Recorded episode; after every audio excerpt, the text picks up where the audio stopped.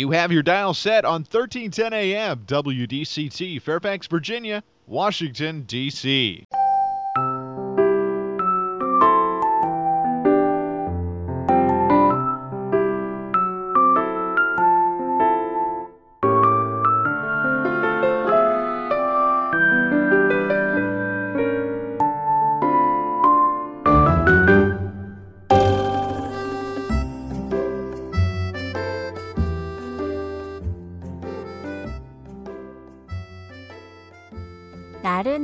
오후를 날려줄 워싱턴 미씨들의 수다. 안녕하세요, 미씨님들. 윤주와 함께하는 워싱턴 미씨네. 미씨님들 제가 지난주에 한 다큐 프로에서 의료 사고를 다룬 스토리를 봤는데요. 권대희 의료 사고라고 뉴스에서도 여러 차례 보도가 됐고 이슈가 되었었기 때문에 아마 이 사건을 많이들 알고 계실 거예요. 벌써 7년 전 사건이라더라고요. 그런데 이제야 의료진들이 실형 선고를 받은 거예요. 사건을 간단하게 설명드리자면 평소 턱에 대한 콤플렉스가 있던 데이 씨는 강남의 한 성형외과, 성형외과에서 턱 수술을 받기 위해 수술대에 누웠어요. 그러나 11시간 후 119에 출혈 환자를 대학병원으로 이송한다는 전화가 걸려왔고 대학병원에 옮겨진 데이 씨는 심정지 후 심폐소생술로 겨우 맥박은 살아났지만 의식은 돌아오지 않았어요.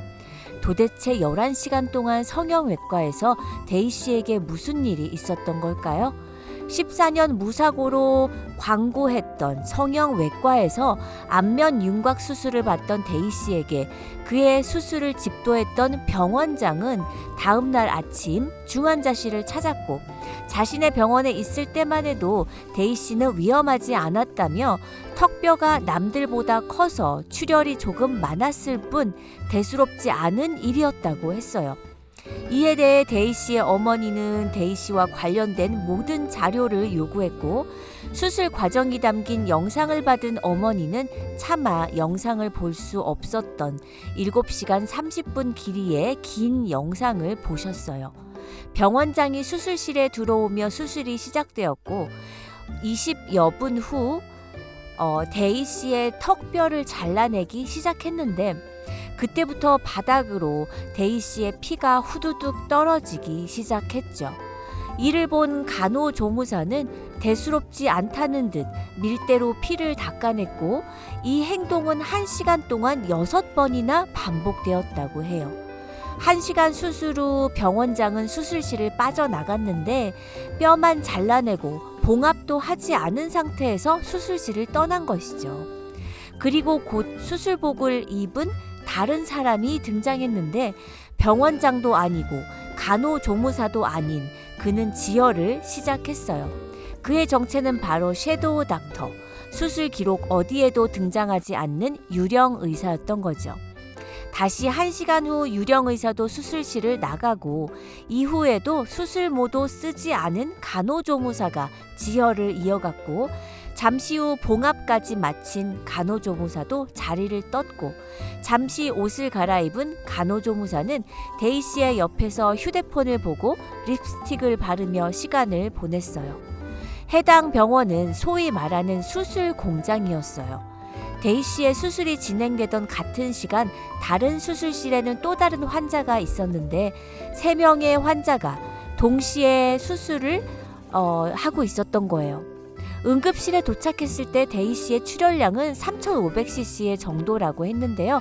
이는 체중에 이는 체중이 45kg인 여성의 전체 혈액량으로 데이 씨 몸속 피의 70%가 빠져나간 것이었어요. 의식을 잃은 지 49일째 세상을 떠난 데이 씨. 그리고 데이 씨의 이야기는 이후 언론을 통해 알려졌어요. 그러나 데이 씨의 의료 사고를 낸 성형외과는 여전히 영업 중이었고 무사고에 대한 광고와 함께 유령 의사 없이 병원장이 수술 모든 과정을 집도한다고 홍보를 하고 있었죠. 이에 대해 대희 씨 어머니는 한 달 후 성형외과를 성형외과 의료진을 고소했어요. 다소 무거운 얘기로 오늘 시작했는데요.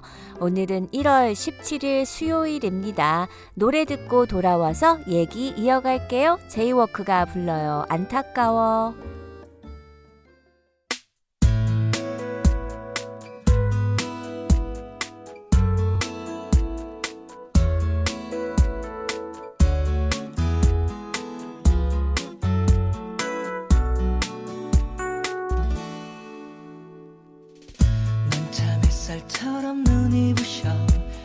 더 가까이 다가갈 수 없게 해. 몰래 손틈새로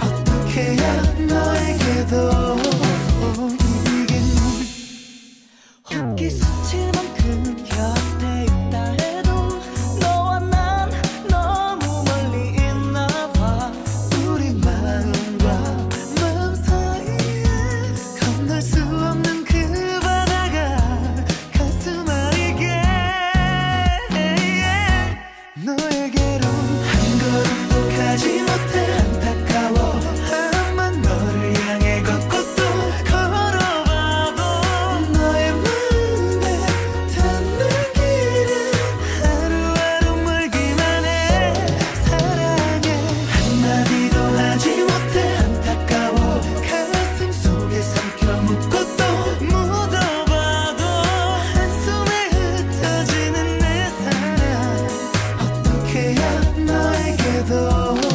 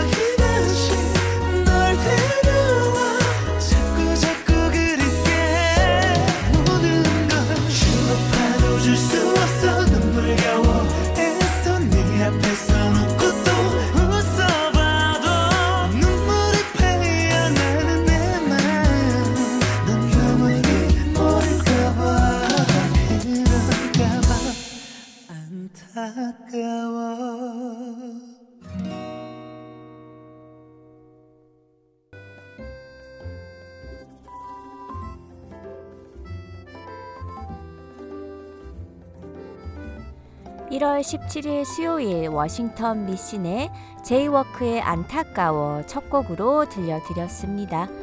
모든 걸 걸고 소송에 매달린 대희씨의 어머니. 계란으로 바위치기인 의료 소송에서 의료진들의 과실을 입증하기 위해 의미조차 알기 어려운 의무 기록지, 감정 결과지 등을 수백 번 정독했고 CCTV 영상은 수천 번 돌려보며 표를 만드셨어요.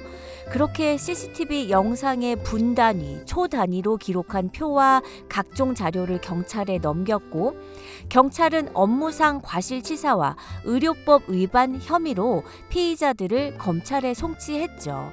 의료법 위반에서 금고형 이상을 받아야 취소되는 의사 면허이지만 검찰은 피의자들의 의료법 위반 혐의에 대해 증거가 불충분하다며 불기소했어요.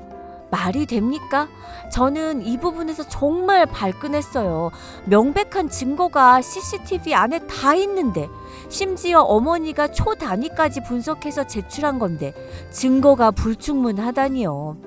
의사 면허가 없는 간호조무사의 의료 행위는 분명 의료법 위반이고요.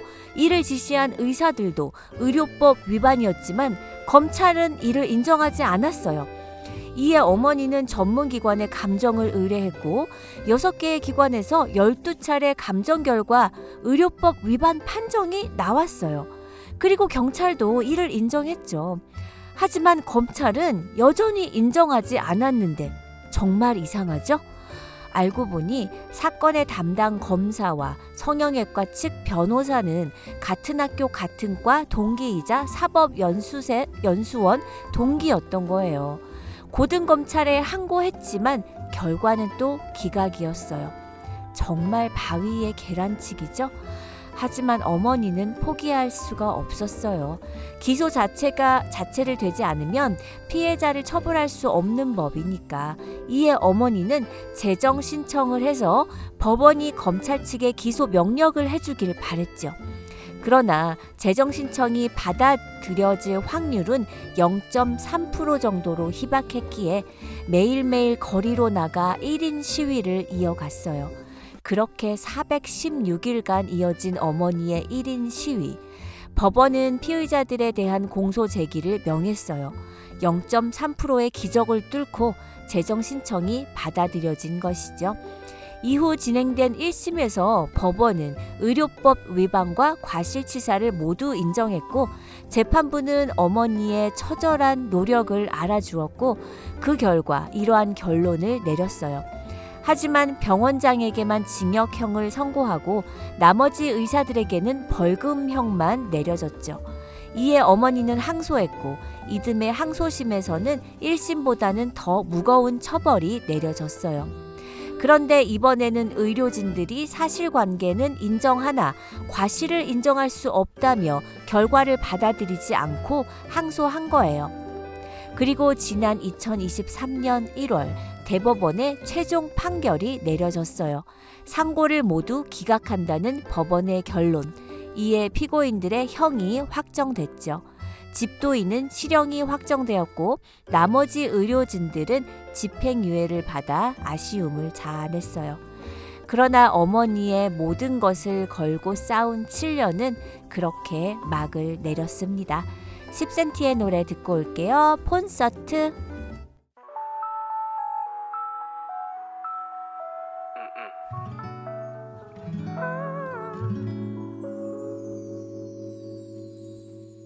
이건 세상에서 제일 비싼 단독 공연. 가수는 나고 관객은 너 하나. 화려한 막이 이제 곧 올라가기 전에 그저 몇 가지만 주의해줘야. 세상에서 제일 편한 옷을 갈아 입고 제일 좋아하는 자리에 누워 배터리가 바닥나지 않게 조심하고 통화 상태를 항상 유지해줘야 듣고 싶은 노래를 말만 해. Everything. 입이 심심할 때는 커피 팝콘 anything. 너무 부담 주진 말고 편하게 들어줘. 아니 내가 너무 떨리니까 오직 너에게만 감동적인 노래 오직 너를 웃게 하기 위한 코너. 네가 너무 설레져 못 들게 만들 거야. 지금이야 크게 소리 질러줘. 누구보다 특별한 너의 취향을 알아. 달콤한 데 슬픈 듯 아찔하게 근데 다음 곡이 중요해. 볼륨 높여봐.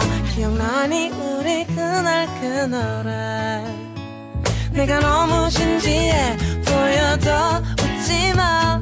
누가 봐도 완벽한 노래는 아니지만 많이 연습한 부분 너 때문에 틀리잖아.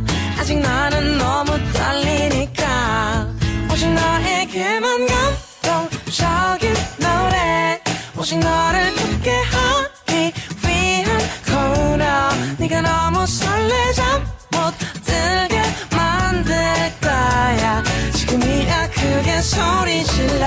이 공연은 거의 다 끝나가고 있어. 어땠는지 말해줘. 문자로. 너무나 아쉽지만 졸린 거 이미 알고 있어. 기대해줘. 마지막 곡. 이 중에서도 제일 감동적인 노래. 오직 너를 웃게 하기 위한 코너. 네가 너무 설레잠 못 들게 만들 거야 제일 원하는 걸 말해. 어떤 노래 다시 듣고 싶어 사실 내가 원해. 네가 너무 설레잠 못 들지 모르지만 앵콜이야 크게 소리 질러줘 이건 세상에서 제일 비싼 단독 공연. 가수는 나고 관객은 너 하나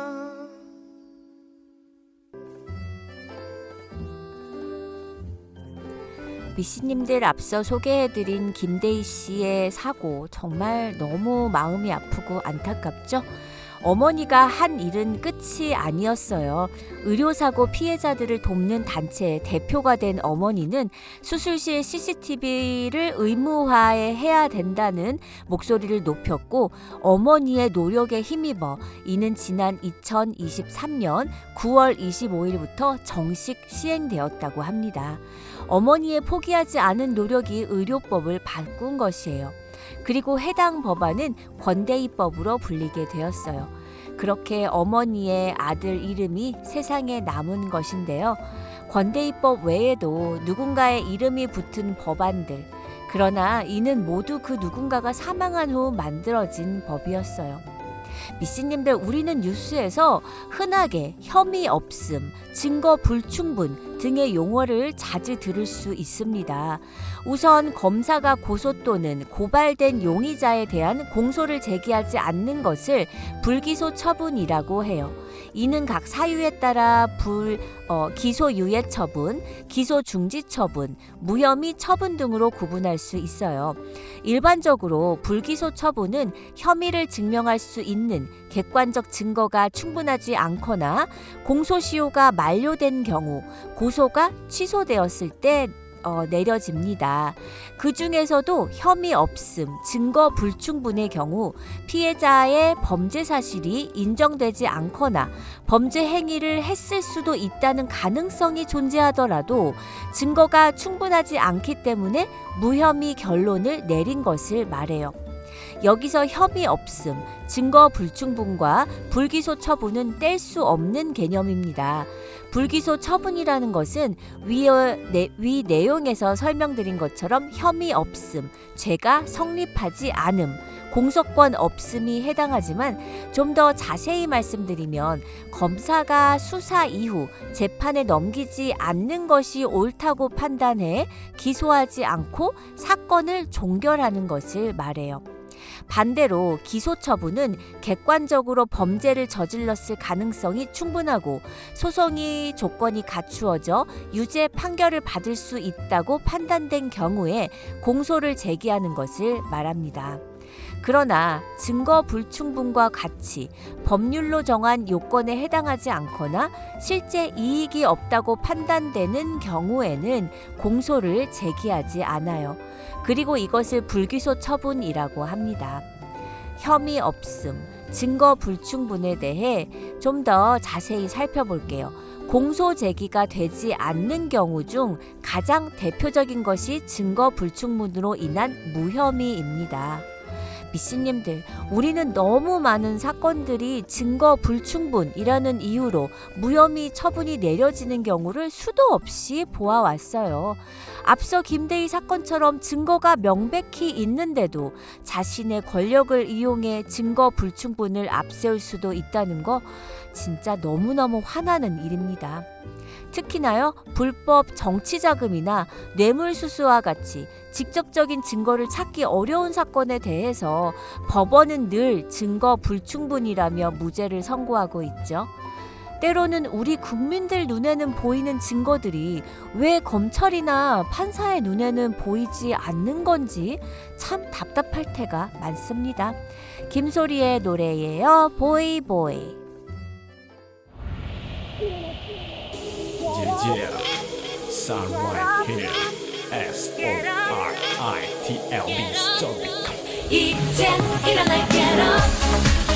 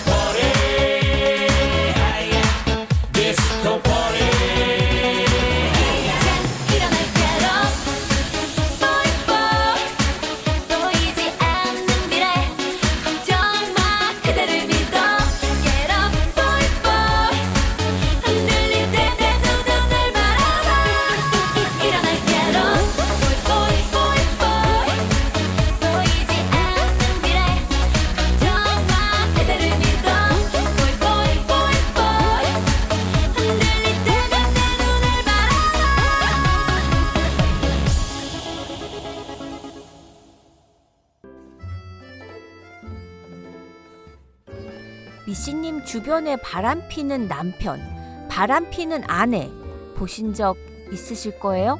제 주위에도 남편의 외도로 힘들었던 친구도 있고 이혼한 친구도 있고 진행 중인 진행 중인 분도 있어요. 꽤 오래전 일인데요. 캘리포니아에서 라스베가스 출장이 잦았던 친구의 남편은 출장을 가면 늘 자신이 있는 곳에 사진을 보내오곤 했어요. 밥 먹을 때도 인증샷. 여보, 지금 스테이크 먹으러 왔어. 이런 식으로 음식과 사진을 보내기도 하고요. 출장지가 라스베가스인 만큼 친구는 남편 출장을 가면 예민해져 있기도 했고, 했고요. 그런 아내에게 남편분은 최대한 투명성 있게 하려고 하셨겠죠? 그러던 어느 날 이 친구가 밤에 울면서 연락이 온 거예요. 남편이 라스베가스 출장을 갔는데 바람을 피우는 것 같다고 증거를 어떻게 잡아야 할지 모르겠다고요. 남편이 바람을 피우는 것 같다고? 무슨 증거라도 찾은 거야? 그게 오늘 아침 미팅 전에 찍었다는 사진을 보내왔는데 묵고 있는 호텔 화장실인 것 같은데 남편 손에 결혼 반지가 안 보여. 어, 샤워하면서 잠깐 빼놓으신 거 아닐까? 아니야. 우리 남편은 헬스장 갈 때도 수영장, 스파 이런 데 갈 때 결혼 반지 뺀 걸 난 단 한 번도 본 적이 없어. 그리고 사진 옆에 살짝 보이는 헤어 드라이기가 세면대에 있는데 호텔에서 헤어 드라이기가 세면대에 꺼내져 있진 않잖아.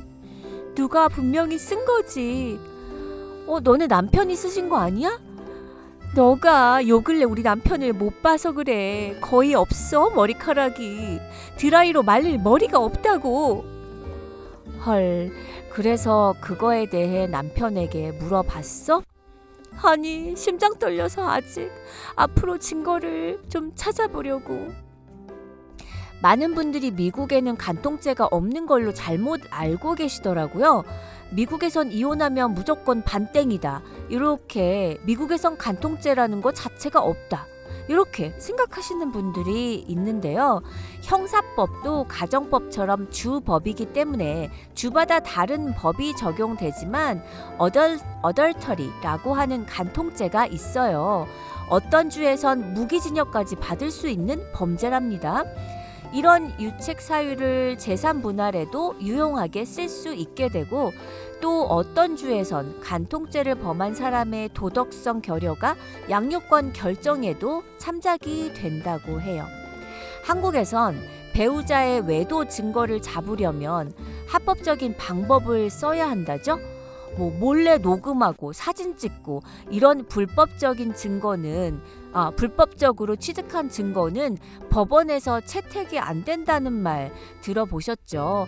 그래서 남편의 외도 증거를 확보하려고 어, 한 여자가 남편의 휴대폰에 위치 추적 앱을 설치하고 통화 내역을 몰래 녹음한 한국의 여성이 징역형의 집행유예 선고를 받기도 했어요. 어쨌든 남이 아닌 법적인 배우자인데 위치 추적을 깐 것도 사회 사생활 침해가 되나요?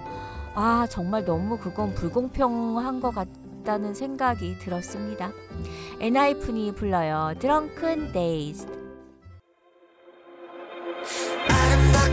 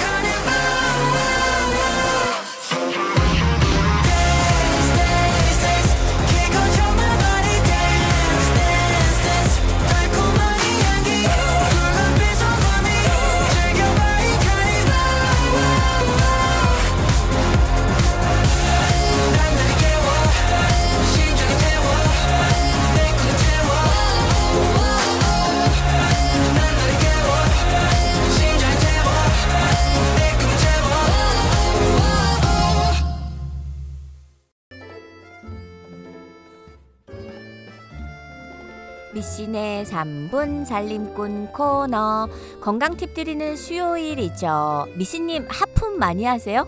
저는요 조금만 피곤하면 무한으로 하품이 나와요. 눈물도 찔끔찔끔. 하품은 졸리거나 피곤할 때 자연스럽게 나오는 현상이죠. 피로와 졸음, 스트레스, 지루함, 뇌의 산소 부족 외에도 최근에는 뇌를 식히기 위한 반응이라는 학설이 주목되는 등 하품의 원인은 매우 다양해요. 먼저 수면 무호흡증이나 기면증과 같은 수면 장애는 과도한 하품의 원인이 되어 10초 이상 숨을 쉬지 않는 수면 무호흡이 시간당 5회 이상 발생하는 수면 무호흡증이나 낮에 참을 수 없이 졸리고 무기력증이 동반되는 기면증은 정상적인 수면을 취하지 못하는 전형적인 질병이에요. 잦은 하품이 따라다닐 수밖에 없죠. 만성 피로나 간부전을 떠올릴 수도 있는데 적절한 휴식 없이 무리한 일과나 신체적 혹사가 누적된 만성 피로와 간의 기능이 극도로 떨어지는 간부전은 서로 관련이 깊어요. 이런 상태에서 하품은 가장 기본적으로 반복되는 증상으로 적절한 휴식을 취하되 개선되지 않을 경우 간 기능 검사를 시도해 보는 것이 좋습니다. 그런데 피곤하지도 않은데 하품을 연달아 하는 증상이 반복되면 어떠한 질환이 원인될 수 있다고 하네요.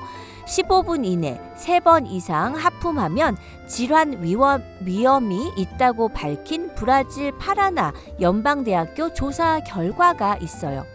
과도한 하품이 반복될 때 의심해야 할 질환들을 알아볼게요.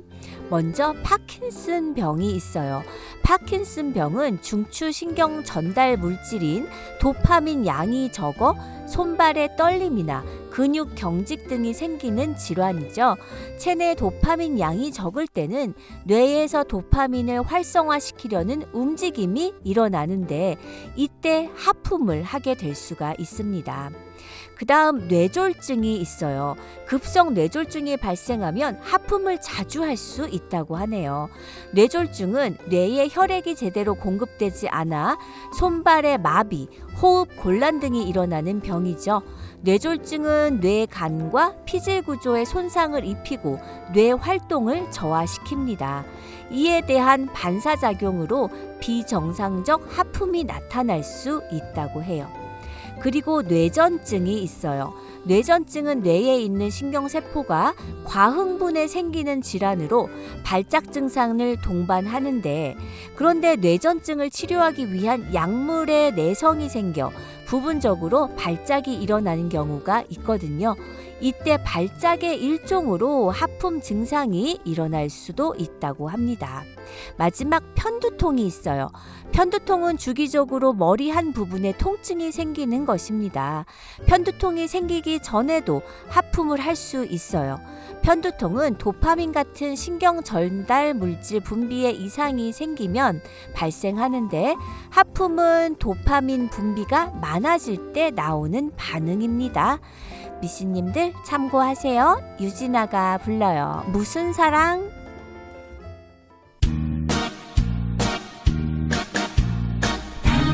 정말 거짓말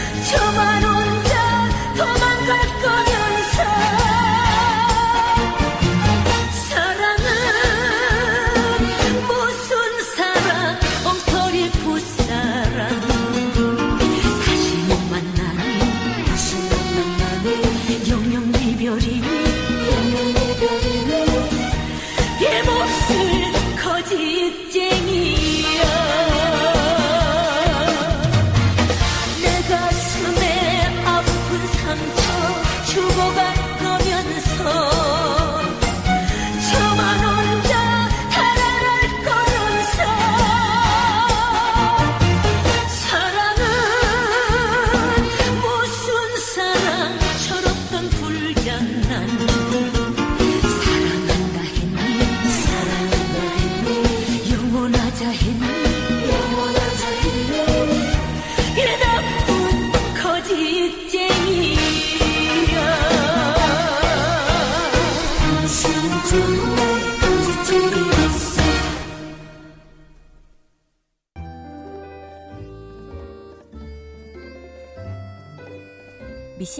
어떠한 증거를 찾기 위해 애써 보신 적 있으신가요? 증거란 사실을 밝히기 위한 근거가 되는 것이죠. 증거를 찾는다는 건 좋은 쪽보다는 나쁜 일로 인해 무언가를 밝혀내기 위함이기 때문에 힘든 일이라고 할 수 있어요. 저희 딸이 좀 집요한 면이 있는 아이예요. 불의를 보면 참지 못하고 자기가 옳다고 생각하는 건 절대 그 뜻을 굽히지 않는 고집스러운 면도 있고요. 그런 딸아이가 11학년 때 교실에서 에어팟을 잃어버렸어요. 아니, 잃어버린 게 아닌 누가 훔쳐간 거죠. 전화할 때 무선으로 귀에 꼽고 있는 이어폰 아시죠? 그게 처음 나왔을 당시 딸아이가 너무 갖고 싶어 해서 지가 알바한 돈 반하고 제가 반을 보태줘서 산 거였어요. 에어팟 쓰시는 분들 아시죠? 네모난 케이스가 있는데 에어팟을 사용 안 할 땐 케이스 안에 넣어둬야 충전이 되잖아요. 그래서 케이스가 꼭 있어야만 하는 거죠. 그런데 화장실을 갔다 오니 필통 안에 넣어둔 에어팟 케이스가 사라졌다는 거예요. 어, 에어팟 그 earpiece는 딸이 귀에 꼽고 있어서 잊어버리지 않았는데 그 케이스만.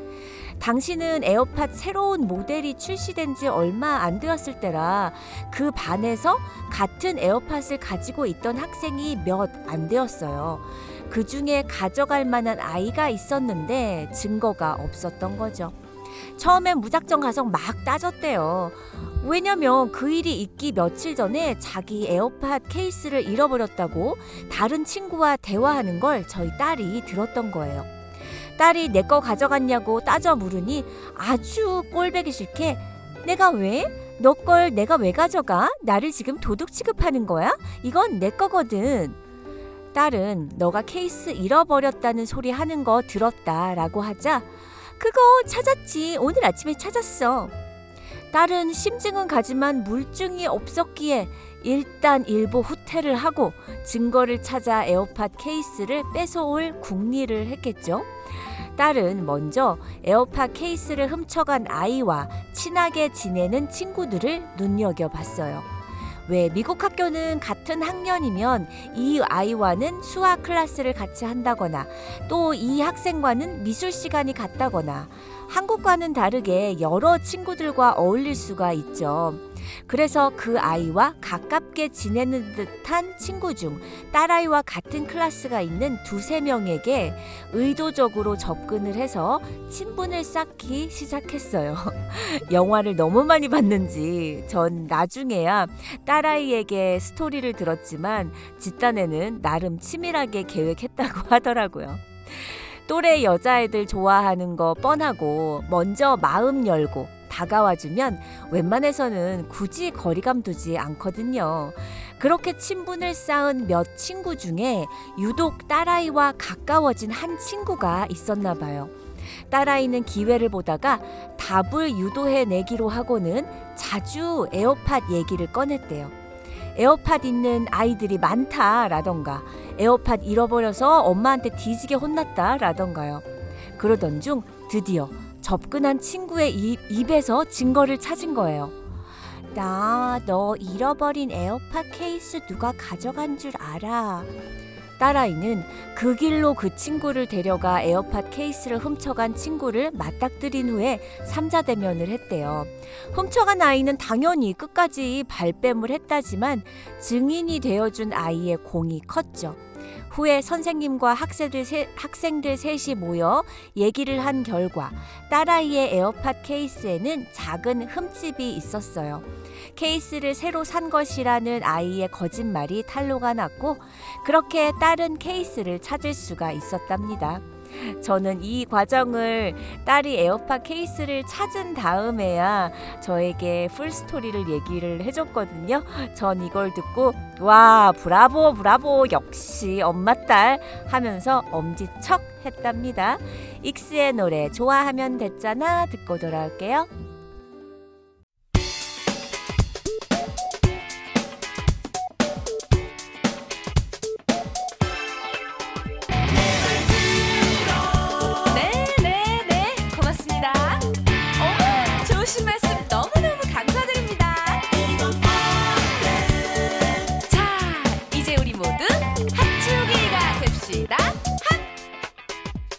그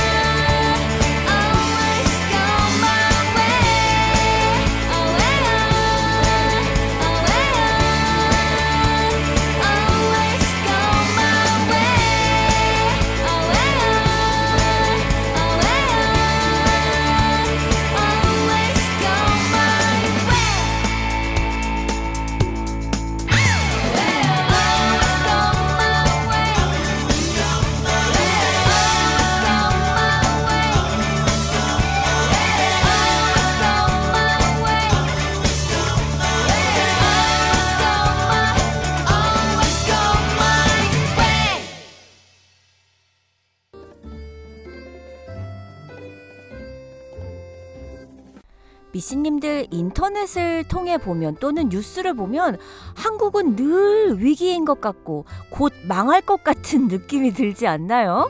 정을 느끼는 건 이제 옛날 얘기야. 사람들이 얼마나 개인주의적이고 남의 불행을 모르는 척 하는 줄 알아? 농촌은 농촌대로 농사를 망쳐 빚을 산더미처럼 지고 있다고 하고 학교는 학교대로 폭력과 성폭력, 비관 자살 등으로 미래가 없다고 하고 가정은 가정대로 늘 위기 상태에 있으며 부부도 이제 믿을 관계가 못 된다고 하죠. 그런데요, 아직은 세상이 따뜻하다는 증거들이 참 많아요. 눈을 들어 주위를 살펴보면 함께 사는 세상을 만들기 위해 애쓰는 분들이 얼마나 많은데요. 장애인 그룹 홈들의 미혼 엄마와 아빠들, 빈곤 지역의 공부방 선생님들, 다문화 가정을 위해 지- 지식을 나누는 분들, 생활인으로 봉사활동에 열심이신 분들도요. 얼마 전에 온라인에서 사진을 봤는데요. 중학생 정도로 보이는 남학생 셋이서 한 할머니를 대신해 폐지와 상자 등이 담긴 수레를 끌고 있는 사진이었어요. 또 다른 사진에서는 건널목에서 학생 한 명이 손수레를 앞에서 끌고 다른 두 명의 학생이 각각 손수레를 뒤에서 밀거나 할머니가 안전하게 건너도록 옆에서 살펴보는 모습이 담겨 있었죠. 어, 그런 걸 보면, 아, 그래. 아직은 따뜻해. 라는 증거 아니겠어요? 또, 뭐, 교통카드를 깜빡하고 버스를 탔는데, 버스 기사에게 자초 지정을 설명하고 다음 정류장에서 내리겠다고 했지만, 그의 말을 들은 버스 기사는 그냥 타! 라고 답했다는 내용도 얼마 전에 봤고요. 또 며칠 전에 올라온 사연, 너무 따뜻한 사연, 이런 얘기가 있었어요. 사연의 주인공인 A씨는 중학생 때 운동부였어요. 집에서 왕복 1시간이 넘는 거리에 중학교에 다녔던 A씨는 어느 날 갑작스러운 고열 감기로 일찍 귀가하게 되었는데 문제는 집으로 가는 길이었죠. A씨의 부모님은 맞벌이로 데리러 올 상황이 아니었고 왕복 1시간 거리를 버스로 이동하기에는 몸이 좋지 않은 상태였다고 해요.